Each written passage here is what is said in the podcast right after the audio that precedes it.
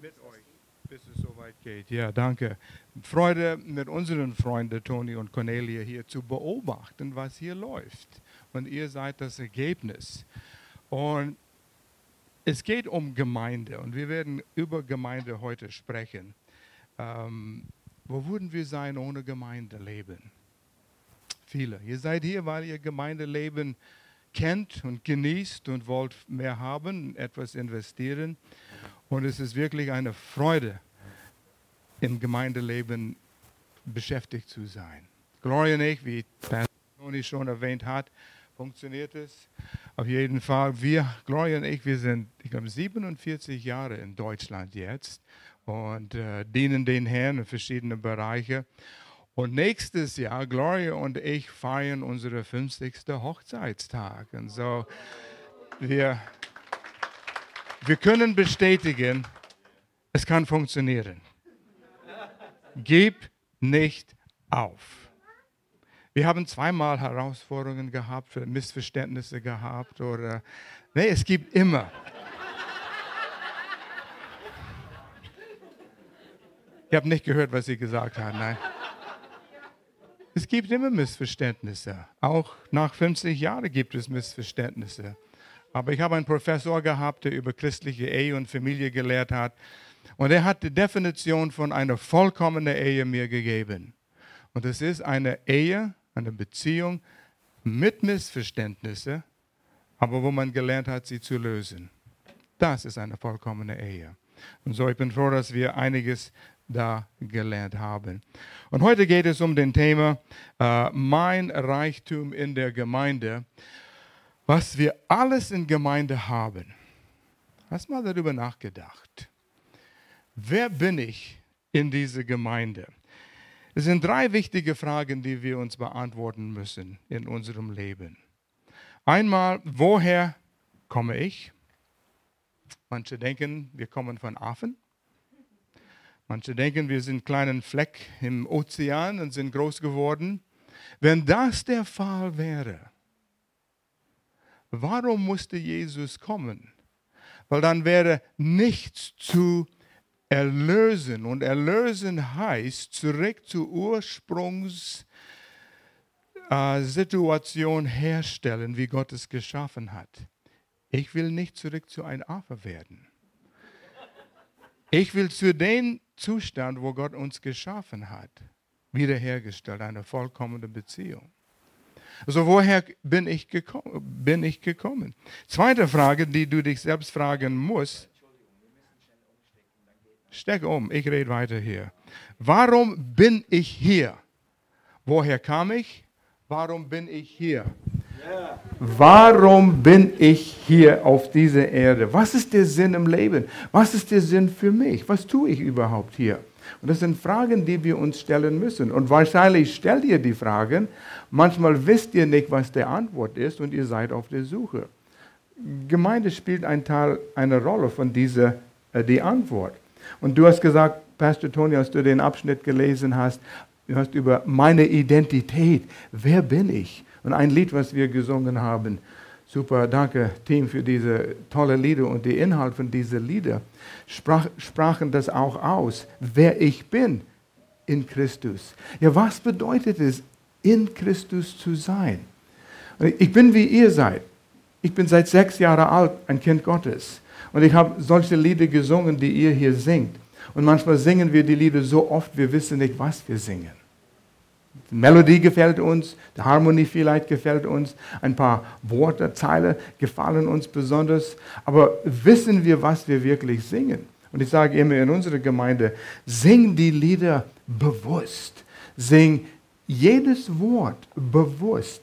Denk darüber nach, was wir singen in diese Lieder.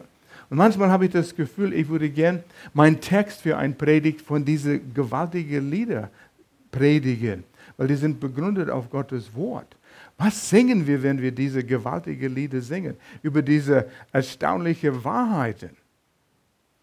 Jetzt Gangschaltung. Ich habe euch ein paar Fragen gestellt. Noch eine Frage, eine ganz andere Frage. Warum ist Jesus Christus gekommen? Ich weiß, ihr, ihr denkt schon, das sind einige Antworten. Damit wir Weihnachten feiern können, ja? Nein, das ist nicht der Grund, aber wir tun es, weil Jesus gekommen ist. Wenn ich euch fragen würde, eine Antwort würde sein, um für unsere Sünden zu sterben. Richtig. Jemand anderes würde sagen, damit wir eine Beziehung mit Gott, dem Vater, haben können. Das wäre auch eine gute, gute Antwort. Damit wir Beziehung mit anderen Menschen haben können. Das ist auch gut. Andere Gläubige, was gut ist. Jesus kam, lebte als Mensch, wie du und ich, opferte sein Leben stellvertretend für dich und für mich, damit unsere Sünden vergeben werden können, damit wir eine Beziehung zu Gott haben können. Er ist auferstanden als Beweis, dass wir gerecht vor Gott stehen können, so wie Jesus. Und dann ist er in den Himmel gefahren. Ist das das Ende? Wozu? Eigentlich, das, das ist mir bewusst geworden einmal, das donnerte in meinem Herzen. Das war nur der Anfang. Aber was war die Krönung? Was war der Grund, weshalb er für uns gestorben ist und stellvertretend sein Leben für uns gegeben hat, uns für gerecht erklärt, weil er den Preis für unsere Schuld bezahlt hat? Warum? In der Bibel, nach die vier Evangelien, Markus, Matthäus, Markus, Lukas und Johannes, da kommt Apostelgeschichte 2 wo der Geist Gottes, nachdem Jesus in den Himmel erfahren ist, kam der Heilige Geist, um in jeder, der an Jesus Christus glaubt, zu wohnen. In jeder. Wenn du hier sitzt und du hast dein Vertrauen auf Jesus gesetzt, wohnt Gott in dir. Weißt du, was das bedeutet? Ja, schon einigermaßen, aber als du Jesus aufgenommen hast, hast du gespürt, wie der Heilige Geist in dir gekommen ist?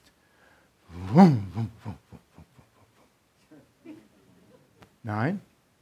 Vielleicht hast du ein Erlebnis gehabt, wo deine Gefühle es gemerkt haben. Aber dass der Heilige Geist in dir gekommen ist, ist nicht ein gefühlsmäßiges Erlebnis, obwohl es mit Gefühlen zu tun hat. Wie weißt du, dass der Heilige Geist in dir ist? Wie weißt du wirklich? Manche sagen, ich merke es, ich spüre es. Wie du wirklich wissen kannst, ist, es steht geschrieben in Gottes Wort. Und ich glaube es. Und das ist auch ein Thema, was mich in letzter Zeit beschäftigt. Was ist Glaube? Glaube ist viel mehr als eine geistige Zustimmung. Ja, steht geschrieben, ich verstehe es, es muss die Wahrheit sein. Aber Glaube ist völlig hingegeben, diese Wahrheit. Und weil es die Wahrheit ist, mein Leben hat sich dementsprechend verändert. Wenn Gott in mir wohnt und ich das glaube, dann handle ich danach. Wie soll ich mich verhalten dann? Ich will jetzt sagen, deshalb bist du hier in der Gemeinde, in der Ortsgemeinde, das zu lernen. Weil es steht geschrieben in Gottes Wort und weil ich es glaube, wird es Wirklichkeit. Vieles, was wir glauben, ich könnte hier lang über das reden, aber das ist nicht mein Thema. Aber ich bin auch so voll über die, diesen Thema diese geistige Zustimmung. Bist du gläubig? Ja, ich bin gläubig. Ich habe meinen Glauben. Was ist dein Glauben? Oh, die apostolische Glaubensbekenntnis. Das ist mein Glauben. Von dem spreche ich nicht. Das ist schon ein Bekenntnis, ein Glaubensbekenntnis, was gut ist. Da wissen wir, was du im Kopf hast. Aber der Glaube, von dem wir hier sprechen, wenn Gott in dir ist und du glaubst es, das ändert dein Leben. Das ist etwas von tief im Inneren, wovon du völlig überzeugt bist. Wenn einer hier aufsteht und sagt, Feuer! Aber du denkst, oh, der Kerl, wieder seine Sachen. Du bewegst dich nicht, weil du es nicht glaubst. Du hast gehört, was er sagte, aber du glaubst es nicht. Hast erkannt, wahrgenommen, aber glaubst es nicht. Wenn Pastor Tony, ich glaube, ihr meint erst glaubwürdig, aufsteht oder hier in die Tür reinrennt und sagt, Feuer! Ich denke, die meisten würden ihm glauben. Ihr würdet aufstehen, ihr Sachen nehmen und rausmarschieren oder was? Wasser holen? Weil ihr es glaubt, ihr bewegt euch. Und so, mein Thema ist Gemeinde. Und als Jesus auf die Erde war und sein Leben gelebt hat, in den Himmel gefahren ist, da kam die Krönung. Da kam die Krönung, von weshalb er gekommen ist. Die Gemeinde. Ja, wirklich? Man denkt, Gemeinde, ja, was ist Gemeinde? Heute Morgen habt ihr wahrscheinlich gesagt, oder gestern habt ihr gesagt, morgen fahren wir, am Sonntag fahren wir zur Gemeinde. Wir treffen uns in der Gemeinde. Gestern Abend waren wir als Mitgliederversammlung von der Gemeinde hier, waren wir in der Gemeinde. So benutzen wir das Wort Gemeinde und ist Gemeinde eine Gebäude? Ist Jesus gekommen, damit wir Gebäude haben könnten? Das war nicht der wahre Sinn. Es ist viel mehr als nur das. Und wir haben nicht Zeit, heute alles darüber zu sprechen, aber ich will einiges sagen. Und bevor ich mich zu viel vertiefe in eins, müssen wir weitermachen. Aber denkt daran, alles, was ich heute sagen werde, wird euer Leben verändern, nur wenn ihr es glaubt. Völlig aus dem Herzen, nicht nur mit dem Verstand. Da fängt es an. Mit dem Verstand. Das müssen wir wahrnehmen, einigermaßen verstehen und über den Jahren habt ihr gute Lehre in der Gemeinde hier bekommen. Ich weiß, was ihr lehrt, beide, Cornelia und Toni, ihr seid gute Lehrer. Und ich kenne euer Hintergrund. Ihr bekommt gute Lehre hier. Es fängt hier an. Aber da muss es in unserem Herzen hineingehen. Und da muss es unser Leben verändern. Und wenn wir diese Wahrheiten so glauben, dann kommt eine Veränderung. Sonst ist es wieder interessant äh, zu hören, einige dieser Dinge hier und es bewegt uns nicht. Was motiviert uns Menschen? Oh, ich habe das schon fertig. Ich muss schneller zuhören. Was motiviert Menschen? Ist auch wichtig zu überlegen. Was motiviert mich? Es gab eine Universität, eine renommierte Universität in den USA, die wollte herausfinden, was motiviert Menschen allgemein. Und die hatten gedacht, es wird Geld sein, einen dicken Lohn, einen schönen Gehalt. Das motiviert Menschen, zur Arbeit zu gehen. Das motiviert Menschen, ihr Bestes zu geben für eine Firma. Eine Lohnerhöhung als Belohnung motiviert Menschen. Es motiviert. Aber diese Forschung, die wollten feststellen, was ist Nummer eins. Und nachdem sie, ich weiß nicht, wie lange das gedauert hat, aber zum Ergebnis kamen, Geld war Nummer zwei. Geld war Nummer zwei, ist ein großer Motivationsfaktor. Geld bewegt Menschen, Dinge zu tun, nicht schöne, auch nicht unschöne Dinge zu tun. Äh, die Liebe von Geld ist die Wurzel aller Bösheit. Es motiviert. Und wenn Menschen gefangen werden mit den Gedanken von mehr Geld, die tun allerhand Dinge, die nicht gut sind, aber auch die gut sind. Aber der Nummer eins Beweggrund, was uns motiviert, was Menschen motiviert, wisst ihr, was es ist? Einen Unterschied zu machen. Das Wollen, einen Unterschied zu machen. Im Leben von anderen Menschen, in meiner Umgebung, in meiner Familie, in den Menschen um mich herum, in meiner Stadt, in der Welt. Das motiviert mehr. Schau Menschen an, die viel Geld haben. Die reichsten Menschen in unserer Welt. Schau Menschen wie Bill Gates. Er ist einer von der reichsten Milliardär, Billionäre in der Welt jetzt. Was tut er? Hat sein Geschäft quasi aufgegeben und er tut viele Wohltätigkeitsdinge, gemeinnützige Dinge. Er will einen Unterschied machen. Er sieht Nöte in unserer Welt und er sagt, ich kann einen Unterschied machen. Und das ist eine Belohnung für ihn. Jeder einzelne, der vernünftig denkende Billionär will sein Leben in etwas investieren. Sie wollen was Gutes tun. Geld allein reicht nicht aus. Wenn du Geld bekommen hast, dann sagst du, wozu? Ich muss mehr erreichen von dem. Wir sind so von Gott gepolt, dass wir einen Unterschied machen wollen. Wir sehen Nöte in unserer Stadt. Wir sehen Menschen, die Not haben um uns herum. Wir wollen helfen. Das ist in uns. Gott hat uns so gepolt. Und Gemeinde, Gemeindeleben ist Gottes Instrument, wo wir, wodurch wir einen Unterschied machen können. Die Gemeinde. Der Ortsgemeinde ist ein Teil von die Gemeinde. Alle Menschen, die an Jesus Christus glauben, sind ein Teil von die Gemeinde.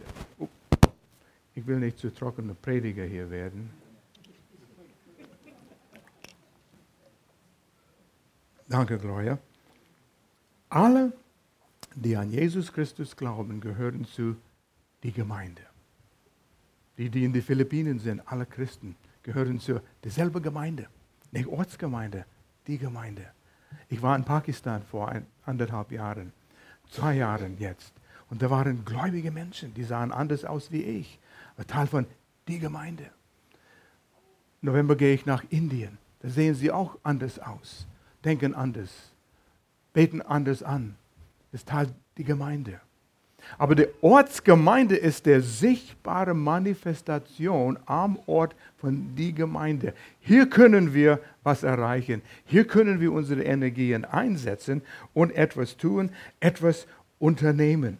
Und was Gott tun will auf Erden, alles, was er tun will, wird er durch die Gemeinde tun. Er schickt nicht Engel, die Engel sind hier, uns zu unterstützen, uns zu helfen. Aber wer wird es tun? Wer kriegt die Ideen, um Ulm zu verändern? Gott benutzt Pastoren, die leiten Ortsgemeinden. Und durch die Ortsgemeinden können wir einen Unterschied machen. Jede Gemeinde ist anders. Unsere Gemeinde in Lörrach, Gemeinde der offenen Tür, ist anders wie Life Unlimited in Ulm. Verschiedene Aufträge. Vieles ist gleich, vieles ist dasselbe. Aber Gott wird nichts tun, außerhalb, dass er es durch seine Gemeinde tut. Wir, du und ich, sind seine Hände, seine Füße, sein Mundstück. Und außer uns hat er nichts. Und du guckst dich rum und sagst, hm, sieht nicht so gut aus. Das alles, was Gott hat, womit er arbeiten kann? Ja. Und Gott sagt, das ist alles, was ich brauche. Wirklich. Gott braucht nichts mehr. Und er sandte seinen Geist in uns, damit, wenn wir es erlauben, kann er alles, was er tun will, im Raum Ulm, durch die Ortsgemeinden, die hier Ah, das, das begeistert mich, wenn ich daran denke. Und äh, ich bin wie du. Wir kommen Sonntag für Sonntag zum Gottesdienst, zu, zu der Gemeinde. Nein, wir gehen zu der Ortsgemeinde, die sich hier trifft. Aber von Sonntag zu Sonntag kommen wir in eine Routine und vergessen, warum bin ich hier? Die dritte Frage war, wohin gehe ich? Wozu all das, was ich hier tue? Hast du mal darüber nachgedacht? Was, und was kommt jetzt? Letzte Zeit, Gloria hat eine gute Freundin verloren in ihrem Alter. Äh, Krebs. Und dann haben wir gestern, vorgestern gehört von einer Cousine von dir, liegt am Sterben im Hospiz. Was kommt? Die Ewigkeit. Hast mal überlegt, was die Ewigkeit sein wird? Das ist auch ein interessantes Thema. Ich weiß, als Kind habe ich versucht, ewig zu verstehen. ja, ja, versuch es mal. Und ich dachte, zehn Jahre könnte ich begreifen. Zehn Jahre lang. Hundert Jahre könnte ich begreifen. Tausend Jahre ist ziemlich lang. Und wie heißt das Lied? When we've been there 10.000 years, nach 10.000 Jahren in der Ewigkeit haben wir nur angefangen. Da übersteigt es meine Grenzen. Was werden wir da tun? Ich habe noch ein Wort darüber zu sagen, wenn wir dazu kommen. hurry up, Al. Aber die Ewigkeit. Gott sagte, die Menschen habe ich geschaffen. Da kam die Sünde, trennte mich von meinem Volk, meinem meine Geschöpf. Und ich setze alles dran, sagt Gott, um die zurückzugewinnen für einen ganz spezifischen Zweck. Und das kommt noch. Wir sind nur im Vorprogramm hier. Und wir denken, wir sind im Hauptprogramm. Das, was ich tun will, meine Absichten, meine Ziele, mein Beruf ist so wichtig und was ich erreichen will. Und Gott sagt, das ist nur ein Vorprogramm von das, was kommt. Da könnten wir auch lang darüber predigen und, und äh, sprechen. Aber die Gemeinde ist der, die Ebene, die Plattform, wodurch Gott das alles tun wird. Was hat Jesus gesagt, als er hier auf der Erde war? Ich werde meine Verein. Nein. Ich werde meine Gemeinde bauen. Gemeinde. Dazu gehört Vereinsleben die Struktur, die Organisation. Wir leben in einer äh, gesetzorganisierte Welt hier. Wir müssen die Gesetze auch uns anpassen. Aber wir könnten jedes Wort hier nehmen. Ich, Jesus, werde, werde, nicht hoffe, ich werde. Meine Gemeinde, meine Jesu Gemeinde. Ich werde was? Gemeinde bauen. Das ist sein Ziel und er wird es bauen für die Zukunft. Gemeinde ist mehr als Gemeinde der offenen Tür, es ist mehr als Life Unlimited. Aber hier können wir all das erleben und praktizieren, was Gemeinde ist.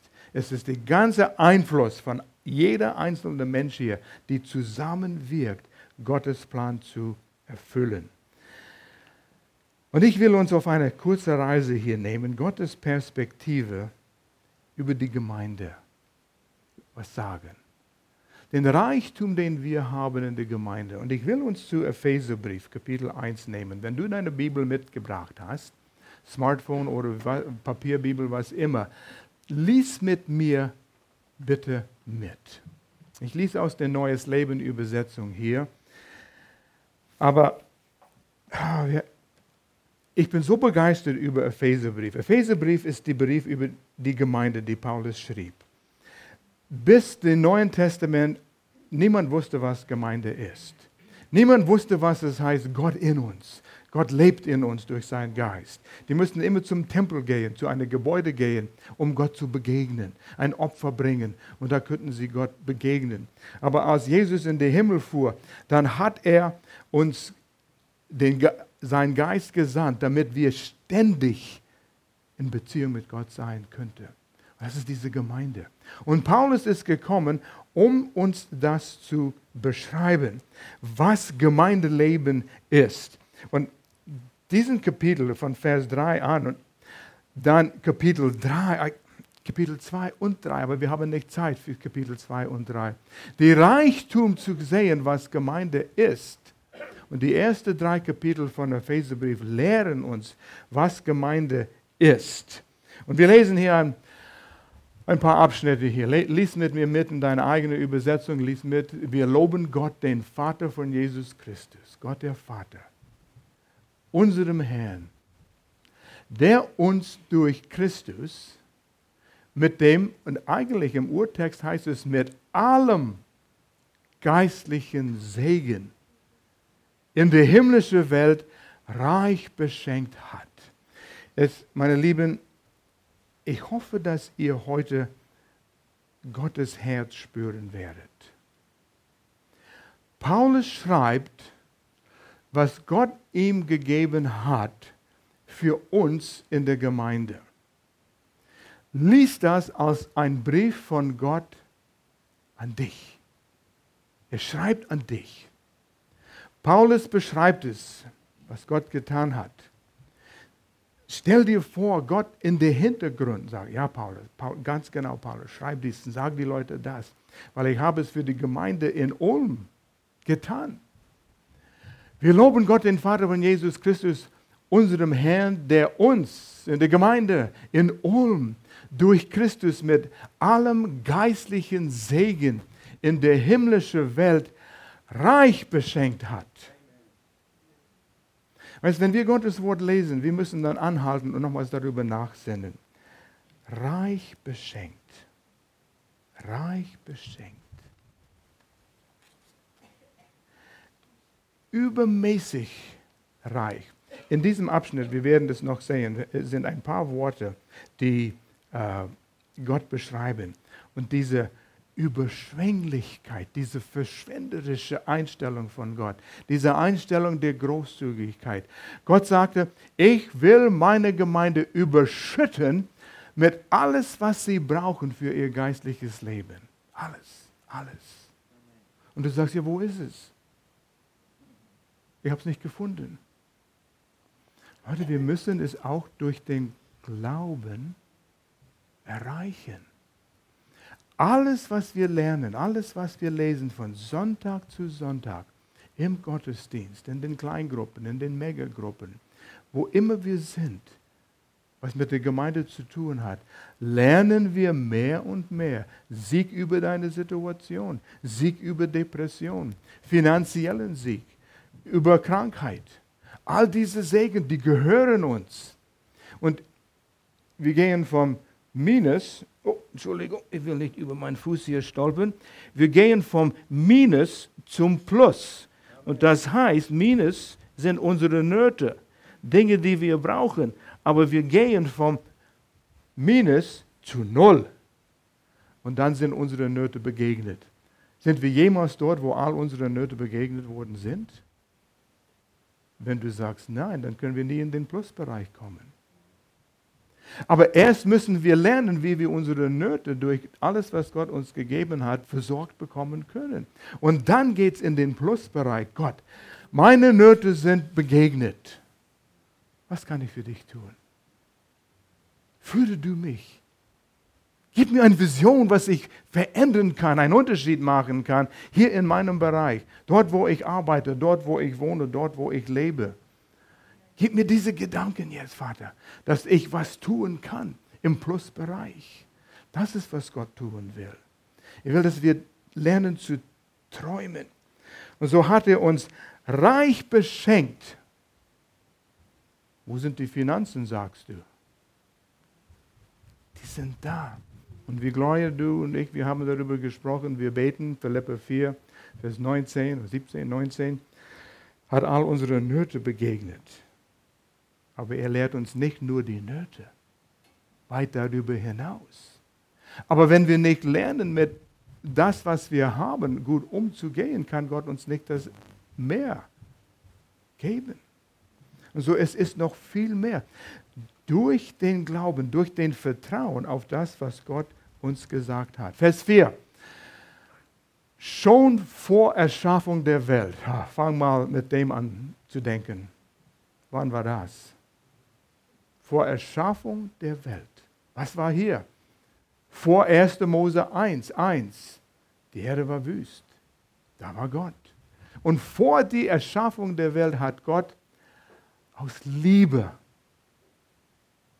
uns aus Liebe. Gott ist ein Gott der Liebe. Du bist ein Produkt seiner Liebe. Manche denken, Gott ist ein strenger Gott. Er ist ein liebevoller Gott. Er liebt dich. Er hat, du kannst deinen Namen hier reinschreiben, schon vor Erschaffung der Welt hat Gott an Erfer gedacht. Und aus Liebe Erfer dazu bestimmt, vor ihm heilig zu sein und befreit von Schuld. Wow. Glaubst du, dass du von Schuld befreit bist? Ja, schon im Kopf glaube ich das. Aber lebe ich danach? Habe ich Angst vor Gott? Er weiß alles, was ich getan habe. Er hat ein Buch geschrieben von all meinen Missetaten. Und wenn ich mal vor ihm stehe, dann bringt er diesen Buch raus und sagt, Blöd, was machen wir mit dies und mit das? Leute, wenn wir das begreifen, wir sind ohne Schuld. Und wie einer gesagt hat, wo er durch eine Vision oder Traum gehabt hat, ist er in den Himmel gekommen und hat all die Leitsordner von allen Christen da gesehen, ja, mit allen Na Namen drauf. Und äh, da war der David, König David. Und der Mann sagte, darf ich da reinschauen? Ja, ja. Und er hat es runtergenommen und Klick gemacht und da ein bisschen rumgewühlt und geschaut und dann hat er gesagt, Gott, es fehlt was. Was fehlt? Ja, die Fehler, die David gemacht hat, die Sünde. Und er sagt, wir wissen nichts davon hier. Oh. Und dein Ordner mit deinem Namen drauf, Leitsordner, hat keine von diesen Sünden, Missetaten, Fehler, den du begangen hast. Puh, denk darüber nach. Und wir sitzen hier, eine Gemeinde, befreit von Schuld. Wow! Wir sollten die glücklichste, äh, begeisterte Menschen sein, die es gibt, wenn wir das glauben. Oh Herr, hilf uns in unserer Kleingläubigkeit. Wir sind frei von Schuld. Das reicht schon für ein Leben lang zu überlegen, was wir sind in Jesus Christus. Meine Identität. Wer bin ich? Ich bin Al Fair, Pastor von Gemeinde der Offene. Nein, nein, nein. Ich bin Al Fair, geliebt von Gott dem Vater, befreit von Schuld. Das ist meine Identität. Und so kann ich durch die Welt gehen, jeden Tag, jeden Morgen. Ich bin befreit von Schuld. Wir müssen weiter hier. Vers 5. Von Anfang an, in der Zeit, Gott wusste, dass du hier in Ulm groß wirst oder leben wirst. Er wusste das. Hat alles gesehen. Er sagte, ja, ja, am 2. September 2018, da werden du, du, du, du und du und ihr werdet hier sein. Ihr sitzt hier als Ehepaar, da sind die Kinder oben. Ich habe sie alle gesehen, vor der Welt geschaffen wurde. Ich habe 2.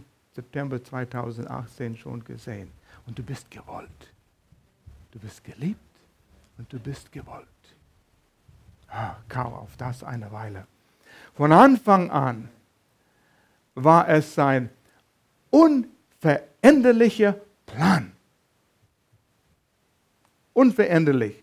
Was er damals entschieden hat, wird geschehen. Und was für einen Plan hat er für dich? für dich und für dich einen gewaltigen Plan. Und er will, dass wir in dem leben. Und das ist unsere Aufgabe, durch Glauben, was Gott gesagt hat, Tag für Tag, im Vertrauen auf seine Verheißungen, für uns das auszuleben. Vers 5 geht weiter hier. Unveränderlicher Plan, uns durch Jesus Christus als seine Kinder aufzunehmen. Josh, ich habe deinen kleinen Sohn hier gesehen, eu, euer kleiner Sohn. So ein liebevoller kleiner Knirps. Liebt ihr ihn? Oh, über alles, ja? Gibt es irgendetwas, was ihr nicht tun würdet für euer Sohn? Ihr würdet alles dran setzen. Wenn er in Not gekommen wäre, wenn, eine, wenn er mit etwas, mit seinem Körper nicht in Ordnung ist, ihr würdet alles dran setzen, damit das in Ordnung ist, weil ihr ihn liebt.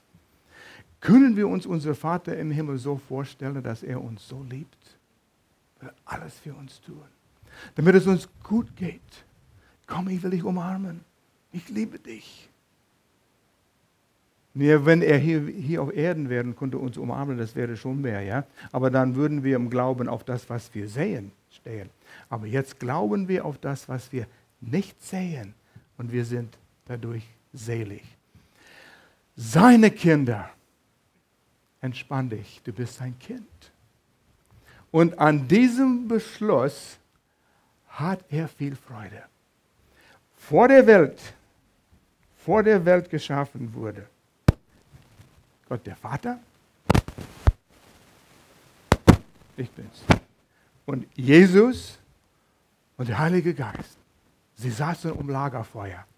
Und Gott sagt, ich habe eine gewaltige Idee. Wir werden Menschen schaffen, denen wir lieben können eine Liebesbeziehung haben. Oh, ja, ja, ja. Und dann kam Jesus mit einer Idee. Und dann kam der Heilige Geist. Oh, das wäre super. Und weißt du, was wir noch tun können? Wir könnten sie so segnen. Die werden nicht glauben, was wir für sie tun werden. So wie Weihnachten, wenn ihr Kinder habt. Kleine Kinder. Ihr könnt kaum warten, bis Weihnachten kommt. Oh, und ich weiß, wie Gloria und ich die Geschenke gekauft haben, weil wir wussten, der älteste Sohn, der, der hätte das so gern. Und, und unsere Tochter in der Mitte, sie wurde, oh Mann, oh, und weißt du was, wir könnten auch das noch für sie kaufen und dann müssen wir, ah, irgendwann muss es aufhören. Nein, nein, das kaufen wir auch noch, weil die so viel Freude daran haben werden. Und so ist Gott. Und er sagt, die Gemeinde in Ulm hier, Life Unlimited, da sitzen meine Kinder auch. Und ich will sie alles beschenken. Und das hat er damals schon gesehen. Und an diesem Beschluss hat er damals Riesenfreude. kann kaum warten. Kann kaum warten bis, wow, wow, wow, wow, bis 2018 ungefähr, ja? Weil du hier sitzt und du denkst, ah, mein Leben ist nicht so. Wir können lernen. Wir können lernen. Wir sind, wir sind von all diesem Müll abgesondert im Geist und haben Beziehung mit dem himmlischen Vater. Seine Kinderbeschluss hatte viel Freude. Vers 6. Deshalb loben wir. Deshalb loben wir Gott für die herrliche Gnade. Wir haben ein paar Lieder über Gnade gesungen. Ich weiß, vor ein paar Jahren, ich glaube, ich habe über zwei Monate lang jeden Sonntag über Gnade gelehrt. Hat mich umgehauen. Er hat nie so viel geweint in der Vorbereitung über Gnade, als ich da mich vorbereitete. Gnade, was das ist. Gott ist gnädig mir gegenüber gewesen. Er hat mir so viel gegeben, was mir nicht gehört. Ich habe es nicht verdient. Ich habe was ganz anderes verdient. Aber weil er mich liebte, sagt er Vergebung. Aber das habe ich nicht verdient. Gott sagt, ich weiß. Er gab seinen Sohn und hat ihn verprügelt, damit ich frei werden könnte. Gnade, Gnade, Gnade. Und auf die andere Seite Barmherzigkeit. Er hat mich nicht gegeben, was ich verdient habe. Strafe, ewige Verdammnis. Sagte, mein Vater im Himmel sagte, nein, ich liebe den Erl zu sehr. Ich schenke ihm alles.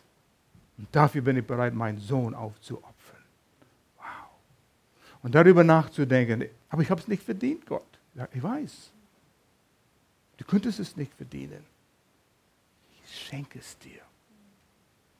Zu Weihnachten kommen die Kinder dann und sagen, oh, ich habe diese Geschenke nicht verdient. Was kann ich tun, um die Geschenke zu verdienen? Die nehmen sie an, weil sie gelernt haben, in eurer Familien zu leben und in, in Dankbarkeit diese Gnade anzunehmen. Sind wir dankbare Kinder? geschenkt. Oh, wir sind nur bei Vers 7, es geht bis 25 hier, glaube ich. Seine, ihr müsst schneller zuhören. Seine Gnade ist so groß, dass er unsere Freiheit mit dem Blut seines Sohnes erkauft hat, so dass uns unsere Sünden vergeben sind. Denkt daran, die sind vergeben worden werden nie vergessen, dass vor Jahren was geschehen ist, aber es hat mich umgehauen. Wir waren unterwegs und Gloria saß mit einer Frau nach der Veranstaltung. Sie kam auf Gloria zu und sie sagte, oh, ich fühle mich so schlecht, ich fühle mich so schlecht. Kann Gott mich vergeben, kann Gott mich vergeben. Und durchs Gespräch kam es raus, sie war ihr Mann untreu. Hat so äh, weighed on her, es war so ein Wucht an ihr. Dann hat Gloria gesagt, wann ist das geschehen? vor 25 Jahren. Lady, get your forgiveness. Hol deine Vergebung. Ja, aber ich kann mich selbst nicht vergeben. Das ist das Problem. Gott hat dich vergeben. Vergib dich selbst. Gnade. Reine Gnade. Und deshalb sagt er so, diese große Gnade hat uns ähm, unsere Sünden vergeben. Und da kommen wir auf Vers 8. Er hat uns mit Gnade überhäuft. Hast du mal darüber nachgedacht? Er hat uns überhäuft. Dieses Wort ist ein ganz interessantes Wort auch in, dem Ur Urtext hier. Hat uns überhäuft. Es ist mit so viel, dass es überfließt, verschwenderisch. Wenn du ein Glas Krug Wasser hast und ich gebe dir ein Glas, kann ich dir ein Glas Wasser geben? Ja. Und du gießt. Das reicht, das reicht. Das, nein, nein, das reicht und das überfließt. Wir haben genug. Die, dieses Bild. Du brauchst nicht so viel Gnade. Gott sagt, ich weiß, es macht mir nur Freude, Gnade zu schenken. Euch gnädig zu sein. Das ist das Herzen Gottes. Das ist der Gott, der du dienst. Das ist der Gott, der dich jeden Morgen begegnen will. Überströmt. Und weiß, in allen Bereichen. Und Realität trifft uns, wenn es um den Finanzen geht. Und da kann Gott unser Glauben sehr prüfen. Das ist ein Bereich. Wir vertrauen Gott für x Euro, so viel. Und das ist mein Glaubensschritt, sehr genau, auf dem Cent sozusagen, ja. Und wenn das geschieht, dann weiß ich, Gott hat mein Gebet erhört. Wo ist diese überströmende Gnade? Haben wir gelernt, was Gott sagt über Finanzen, über Wohlergehen im finanziellen, materialistischen Bereich? Was sind die Prinzipien, wie, wie Finanzen funktionieren? Sehen und ernten. Erst geben, dann wird gegeben. Ja, ja, ja, ich kenne all das, aber ich habe Not Gott. Er sagt, so wie ich es gesagt habe, in meinem Wort. Und das sind Prinzipien. Und das Säen und Ernten. Wenn hier den Korb umgereicht wird, es geht um viel mehr als etwas im Korb rein zu tun. Und dann sieht man, wie es den, die, die Reihe rein, äh, entlang geht und sagt, oh, da geht es weg und es ist nie mehr zu bekommen. Nein, ich sehe meinen Samen hier. Oh, noch ein bisschen mehr, so ungefähr diese Einstellung. Ich habe ein bisschen Rasen gesät diesen äh, Frühling. Und habe eine kleine Maschine, das rumdreht und das streut. Es war ziemlich mager, meinte ich. Aber der Rasenguru sagte, stell dieses Gerät auf Stufe 2, das reicht. Ich habe es auf 3 gestellt. Warum? Ich will eine Ernte haben. Aber wenn es zum Geben kommt, so laufe ich rum auf mein Portemonnaie hier, ja. Bloß nicht zu viel geben, sonst habe ich weniger. Wir glauben nicht, was Gott in seinem Wort sagt über Finanzen. Er sucht Menschen, denen er vertrauen kann, damit er sie noch mehr geben kann, weil er weiß, die werden das nehmen und sehen. Und da kommt eine größere Ernte. Und er weiß, er kann sie vertrauen, weil sie im Glauben leben. Und das ist ein Glaubensschritt. Du siehst dein Budget, es reicht gerade diesen Monat. Wie groß ist jetzt dein Glaubensschritt? Darüber hinaus, wie viel kannst du Gott vertrauen? Ja, wenn wir 50 Euro, 10 Euro, 100 Euro, 1000 Euro nehmen, dann fehlt uns das in unserem Budget. Es fehlt nicht. Es wird gesät. Jeder hat seinen eigenen Glaubensschritt. Wo ist deins? Wow. Hör auf, Pastor, so nah dran zu treten hier, ja. Es wird sehr ruhig hier drin. Versteht ihr, was ich meine? Glauben wir, was Gott gesagt hat, wie wir diese Segen empfangen können. So hat Gott uns seinen Willen erkennen lassen, der lange verborgen war und uns seinen Plan mit Christus offenbart. Das ist, da kannst du darüber Gemeinde schreiben, seinen Willen, der lang verborgen war, war Lehre über Gemeinde. Christus in uns. Und jetzt ist es offenbart worden. Jetzt schreibt Paulus darüber und deshalb haben wir Epheserbrief. Sein Plan, lang verborgen, die Propheten wussten nichts von Gemeinde. Vers 10. Gott beschloss, wenn die Zeit dafür gekommen ist, und das war, wo Jesus in den Himmel fuhr, alles im Himmel und auf der Erde der Vollmacht von Christus zu unterstellen. Alles unter der Vollmacht von Christus zu unterstellen. Vers 11. Darüber hinaus haben wir durch Christus ein göttliches Erbe empfangen, denn Gott hat, ein göttlich, äh, denn Gott hat uns von Anfang an erwählt, wie er es mit seinem Willen beschlossen hat. Wir die wir als Erste auf Christus gehofft haben, er spricht das jüdische Volk zuerst an, sollen mit unserem Leben Gottes Herrlichkeit loben. In Kapitel 2 spricht er über die Gemeinde, was von den Juden und den Nichtjuden eins geworden ist, die Gemeinde. Wer wir sind in Christus. Und ich bin überzeugt, eure Pastoren haben euch gelehrt, wer sind wir in Christus? Wer sind wir weil wir an Jesus Christus geglaubt haben und all das in Anspruch zu nehmen. dass wer wir sind und warum wir hier sind. Vers 13. Und nun habt ihr und nun habt auch ihr die Wahrheit gehört, die gute Botschaft, dass Gott euch rettet. Ihr habt an Christus geglaubt und er hat euch mit dem Siegel seines heiligen Gottes, den er vor langer Zeit zugesagt hat, als sein Eigentum bestätigt. Du bist Gottes Eigentum. Er passt auf dich auf. Ich gehöre Gott. Ich gehöre Jesus Christus. Ich bin sein Eigentum. Er hat mich teuer erkauft. Und das öffnet hier wieder ein Fenster von vieles, was wir sagen können. Ich bin nicht mein eigenen. Ich gehöre nicht mein eigenen selbst. Geht, es geht nicht darum, was ich will jetzt. Und wir leben in einer Zeit jetzt, wo die, die Weltgeschichte ging vom Mittelalter, wo Gott Mittelpunkt von unserer Gesellschaft war. Der Priester, der Gemeinde, die Kirche, das war tägliches Leben, das war Regierung, das war das Gesetz, Kirche, Gott. Und dann kam die Zeitalter der Erweckung, Leonardo da Vinci, Industrialismus und all dieses. Und der Mensch wurde Mittelpunkt von allem.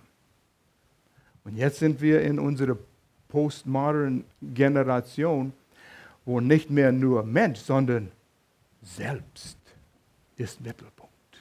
Ich, Gott hat nichts zu sagen in meinem Leben. Ich bestimme, was ich tun werde und wie ich glauben werde. Ich, ich selbst. Und so hier erkennen wir wieder, ich gehöre Jesus Christus. Sein Eigentum. Vers 15. Seit ich das erste Mal von eurem festen Glauben an Jesus, den Herrn und von euren Liebe zu allen Gläubigen hörte, habe ich nicht aufgehört, Gott für euch zu danken. Ich bete ständig für euch. Das ist ein gewaltiges Gebet hier. In Kapitel 1 und Kapitel 3 sind zwei Gebete, die Paulus betet, die wir für uns selbst beten können, immer wieder, täglich. Und wir für anderen beten können. Betet für eure Pastoren diese zwei Gebete.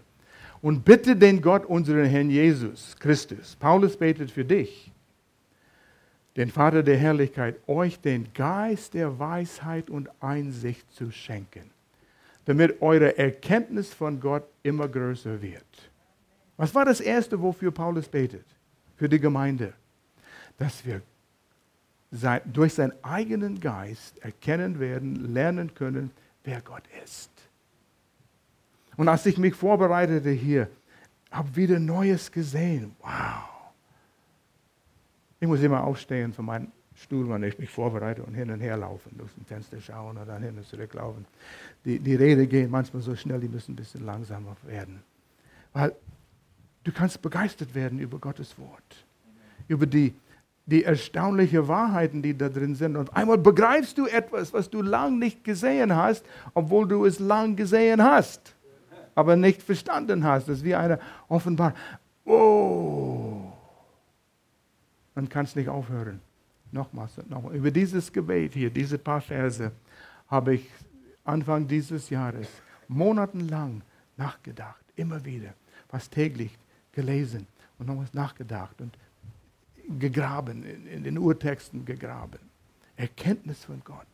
Das ist so viel in diesen Versen. Vers 18, ich bete, dass euer Herzen hell erleuchtet werden. Und ich meine nicht esoterisch hier, die sprechen immer von Erleuchtung. Aber hier heißt es, wo der Heilige Geist euch zeigt, damit ihr die wunderbare Zukunft, zu der er euch berufen hat, begreift und erkennt. Er spricht von das Rest unseres Lebens auf Erden und was danach kommt. Als ich in Pakistan war, meine Aufgabe war auf einer Konferenz, die zwei letzten Kapitel der Bibel zu lehren. Offenbarung, die letzten zwei Kapitel über Ewigkeit. Und ich habe erfahren, es sind nur zwei Kapitel, die über die Ewigkeit lehren. Nur zwei. Aber es ist eine lange Zeit. Gott könnte uns nichts mehr geben. Weil wenn er uns mehr geben würde, wir würden es nicht begreifen können. Wir würden staunen und nein, das gibt's, das gibt's nicht, das wird's geben. Nein, er kann es nicht begreifen. So will er uns seinen Geist geben, damit wir ein, eine Ahnung haben, von unserer wunderbaren Zukunft. Wenn dieses Leben auf Erden vorbei ist. Und ah, das andere Thema. Deine Freundin ist in den Himmel jetzt. Anderen, die wir kennen, sind in den Himmel. Wir weinen, weil wir sie vermissen. Aber glaubst du, die würden zurückkommen wollen? Nein. Weil die haben erkannt. Und wenn wir verstehen, was die erkannt haben, was zurück zu dem Alten? Nein, da will ich nicht. Da will ich nicht zurückkommen. Nein. Das ist ein herrliches Leben. Wunderbare Zukunft, zu der er euch berufen hat. Dass wir es begreifen und erkennen. Welches reiches und herrliches Erbe. Und wenn Gott sagt, reich und herrlich, wir tun uns schwer zu verstehen, was er damit meint. Erbe, zu den Gläubigen geschenkt hat. In Vers 19, ich bete, und ich komme auf etwas hier, ich will das nicht versäumen hier, ich beeile mich. Ich bete, dass ihr erkennen könnt, wie übermächtig, und das Wort ist überschwänglich groß, seine Kraft ist. Benutzen wir das Wort in der deutschen Sprache jetzt überschwänglich? Ich war überschwänglich begeistert. Irgendwie ist ein altes Wort oder ein Wort, was wir nicht benutzen. Aber es lohnt sich, das Wort ein bisschen näher zu betrachten. Wie groß ist überschwänglich groß? Das ist an der Spitze von groß. Größer als obergroß. Unsere Jugend, alles ist obercool, ober, obertoll, ober, ja, ober, ober. Das ist über obergroß. Wie übermächtig groß seine Kraft ist, mit der er in uns, die wir an ihn glauben, nicht nur glauben, dass es Jesus gibt, aber täglich im Glauben wandeln von Tag zu Tag. Diese Kraft wirkt in uns. Wie viel erleben wir davon? Das ist eine große Challenge, Herausforderung, mehr in dem zu leben. Es ist dieselbe gewaltige Kraft, die auch Christus von den Toten auferweckt und ihm den Ehrenplatz an Gottes rechter Seite im Himmel gegeben hat. Und jetzt pass auf, diese letzten paar Verse. Wenn ihr nichts anderes behält, diese letzten paar Verse. Jetzt ist er, Jesus, als Herrscher eingesetzt, Herrscher über jede weltliche Regierung, ja, ist gut, dass wir das wissen. Auch über die CDU und Frau Merkel. Ja. Und über Donald Trump in den USA. Oh je, das ist eine andere Geschichte, aber das ist ein Mann Gottes. Ein Mann, den Gott bestellt hat. Und glaub die, die Medien nicht. Ich will nicht hier politisch werden, aber glaub die Medien nicht. Die sind alle liberal und gegen den Mann Gottes, den er eingesetzt hat. Macht nicht alles richtig. Aber über jede weltliche Regierung, über jede Gewalt, jede Macht, das sind alles verschiedene Kräfte. Weltliche Regierung, Gewalt, Macht und jede Herrschaft und über alles andere, falls wir was versäumt haben, alles andere. Jesus ist über all das in dieser wie in der zukünftigen Welt. Über die Erde und unter die Erde, glaube ich, sagte. Jesus ist über alles. Mein Jesus. Dein Jesus der in dir wohnt. Und die Kraft, die ihn dorthin gebracht hat, über alles, wirkt in uns. Er sagte zu seinen Jüngern, wie es alle Autorität und Macht gegeben, in Matthäus 28, geht in meinem Namen mit dieser Autorität, mit dieser Autorität. Wenn wir das nur begreifen würden und glauben würden, in Glauben auftreten. Vers 22, Gott hat alles alles der Herrschaft von Christus unterstellt. Über, wenn du abends rausgehst und schaust in den Sternen, vor kurzem haben wir hier diese schießende Sterne, die durch die Luft gingen, wenn, wenn Stern schnuppen oder sowas, ja. Habt ihr das gesehen? Wir haben kurz was gesehen. Und dann versuchen wir weiterzuschauen, weiterzuschauen. Dann vor kurzem haben wir den einen Blutmond hier gesehen, der, der Mondfinsternis. Wie groß ist der Universum? Und hier sagt Paulus, Gott hat alles, die Galaxien, unter Jesu gestellt. Er ist der Oberchef. Der Oberchef von allen Chefs. Und dann begreift ihr das, was er hier gesagt hat. Diese Herrschaft von Christus, Gott hat alles der Herrschaft Christus unterstellt und hat Christus als Herr über die Gemeinde eingesetzt. Wow! Begreift ihr, was das ist? Wenn wir alles, was existiert, hier reinquetschen könnten, in der Mitte, weißt du, wie Google das macht? Hier ist die Weltkugel. Und und dann endlich findest du dein Haus in Ulm hier. Ja? Es ist ein langer Weg. Aber hier ist der Universum mit nicht nur die Erde, sondern alle Galaxien. Und wir kommen zurück. Was ist in der Mitte? Was ist in der Mitte? Was, worum dreht sich alles? Die Gemeinde. Die Gemeinde.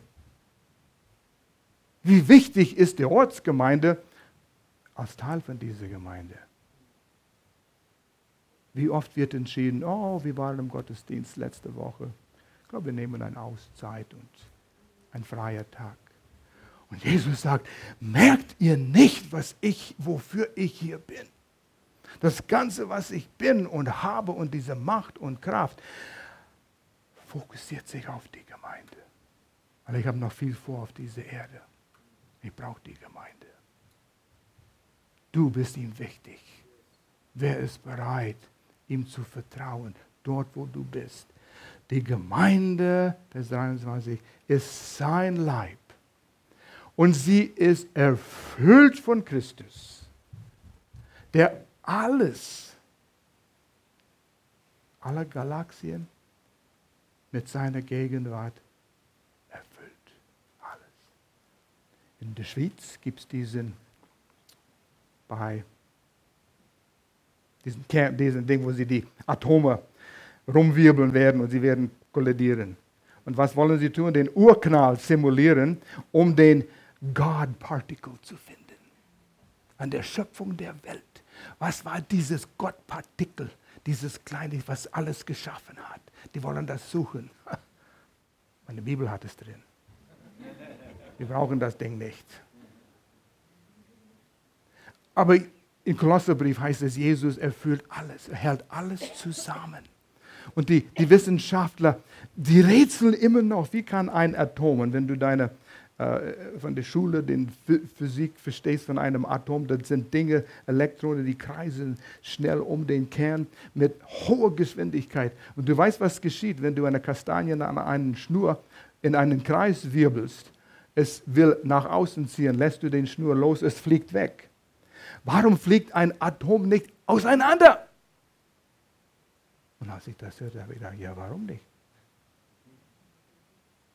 Kolosse 1, er hält alles zusammen. Wow. Das ist mein Herr. Er wohnt in mir. Und er will durch die Gemeinde wirken. Er will durch diese Gemeinde wirken.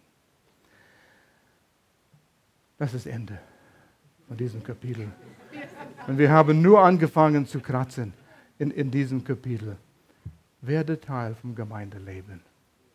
Wenn du Teil von diesem gewaltigen Plan Gottes sein willst, er sagt, ich habe Ortsgemeinden überall.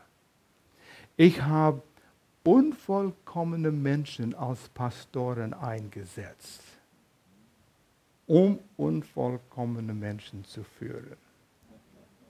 Und Gott tut Wunder durch Unvollkommenheit.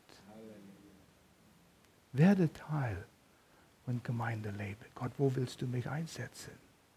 Ja, es passt mir nicht das oder dies, mit Kindern arbeiten, nicht mit Kindern. Finde etwas, wo du sagen kannst, Gott, ich will ein Teil von deinem gewaltigen Plan sein. Die Technik, so wichtig, dass wir gut hören können, sehen können.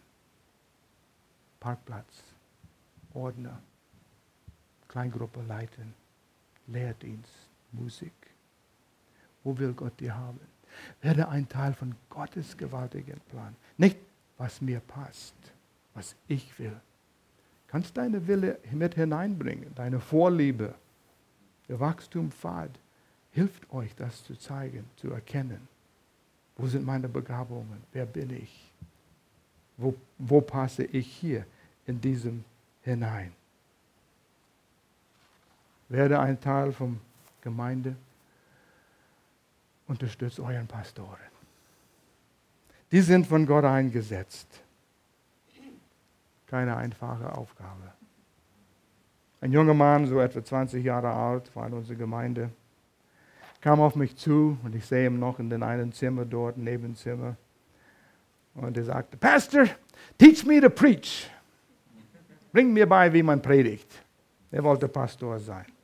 Oh, werde nicht Pastor, wenn du nicht eine ganz klare Berufung hast. Weil du wirst viele Gründe haben, immer wieder aufzuhören. Du wirst angegriffen. Geistliche Angriffe, menschliche Angriffe, die geistliche Angriffe wirklich sind.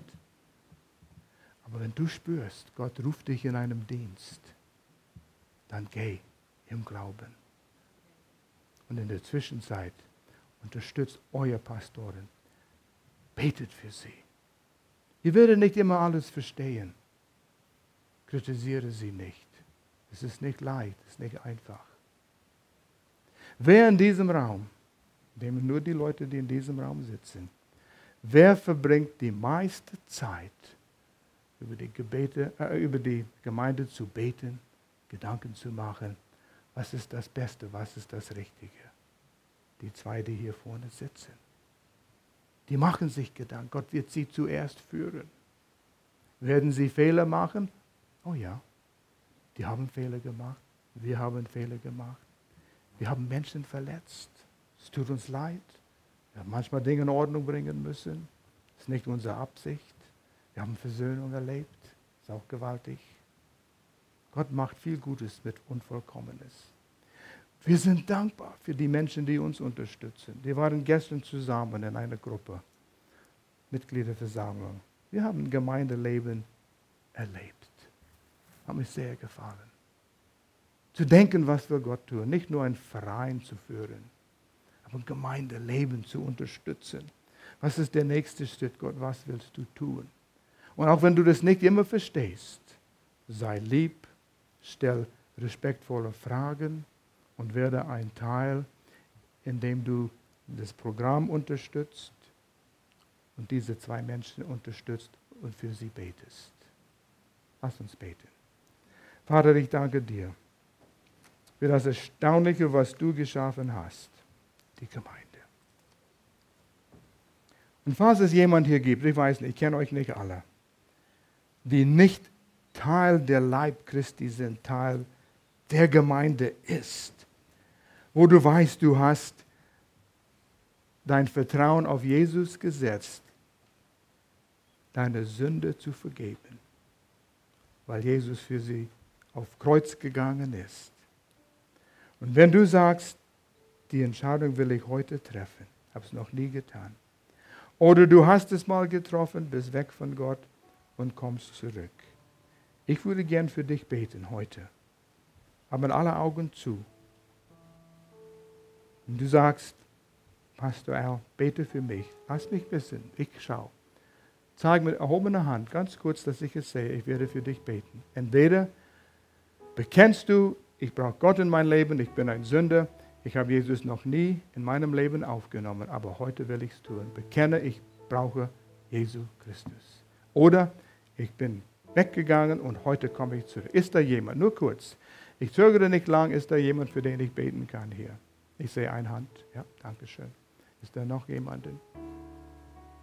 Es ist nicht allgemein, dass du jetzt ein neues, ein, ein besseres Leben äh, für Jesus leben wirst. Die Entscheidung triffst du jeden Tag. Sonst jemand? Lass uns beten. Vater, ich danke dir dass du jeden gern annimmst und wirst nie jemanden ausstoßen, der zu dir kommt im Glauben. Und Vater, wo wir diesen einen Hand gesehen haben, es ist vielleicht auch andere Menschen, die sagen, ich will zurückkommen.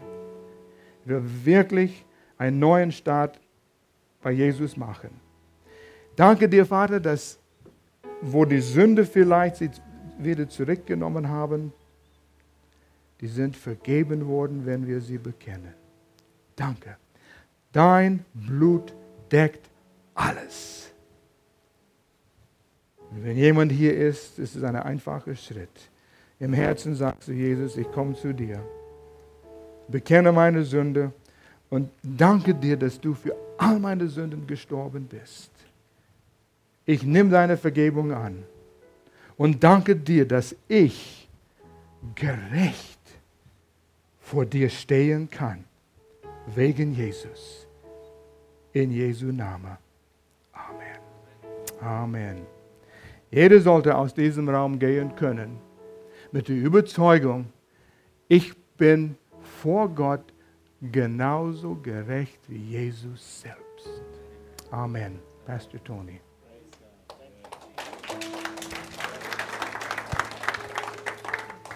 Danke, Pastor L. Hallelujah.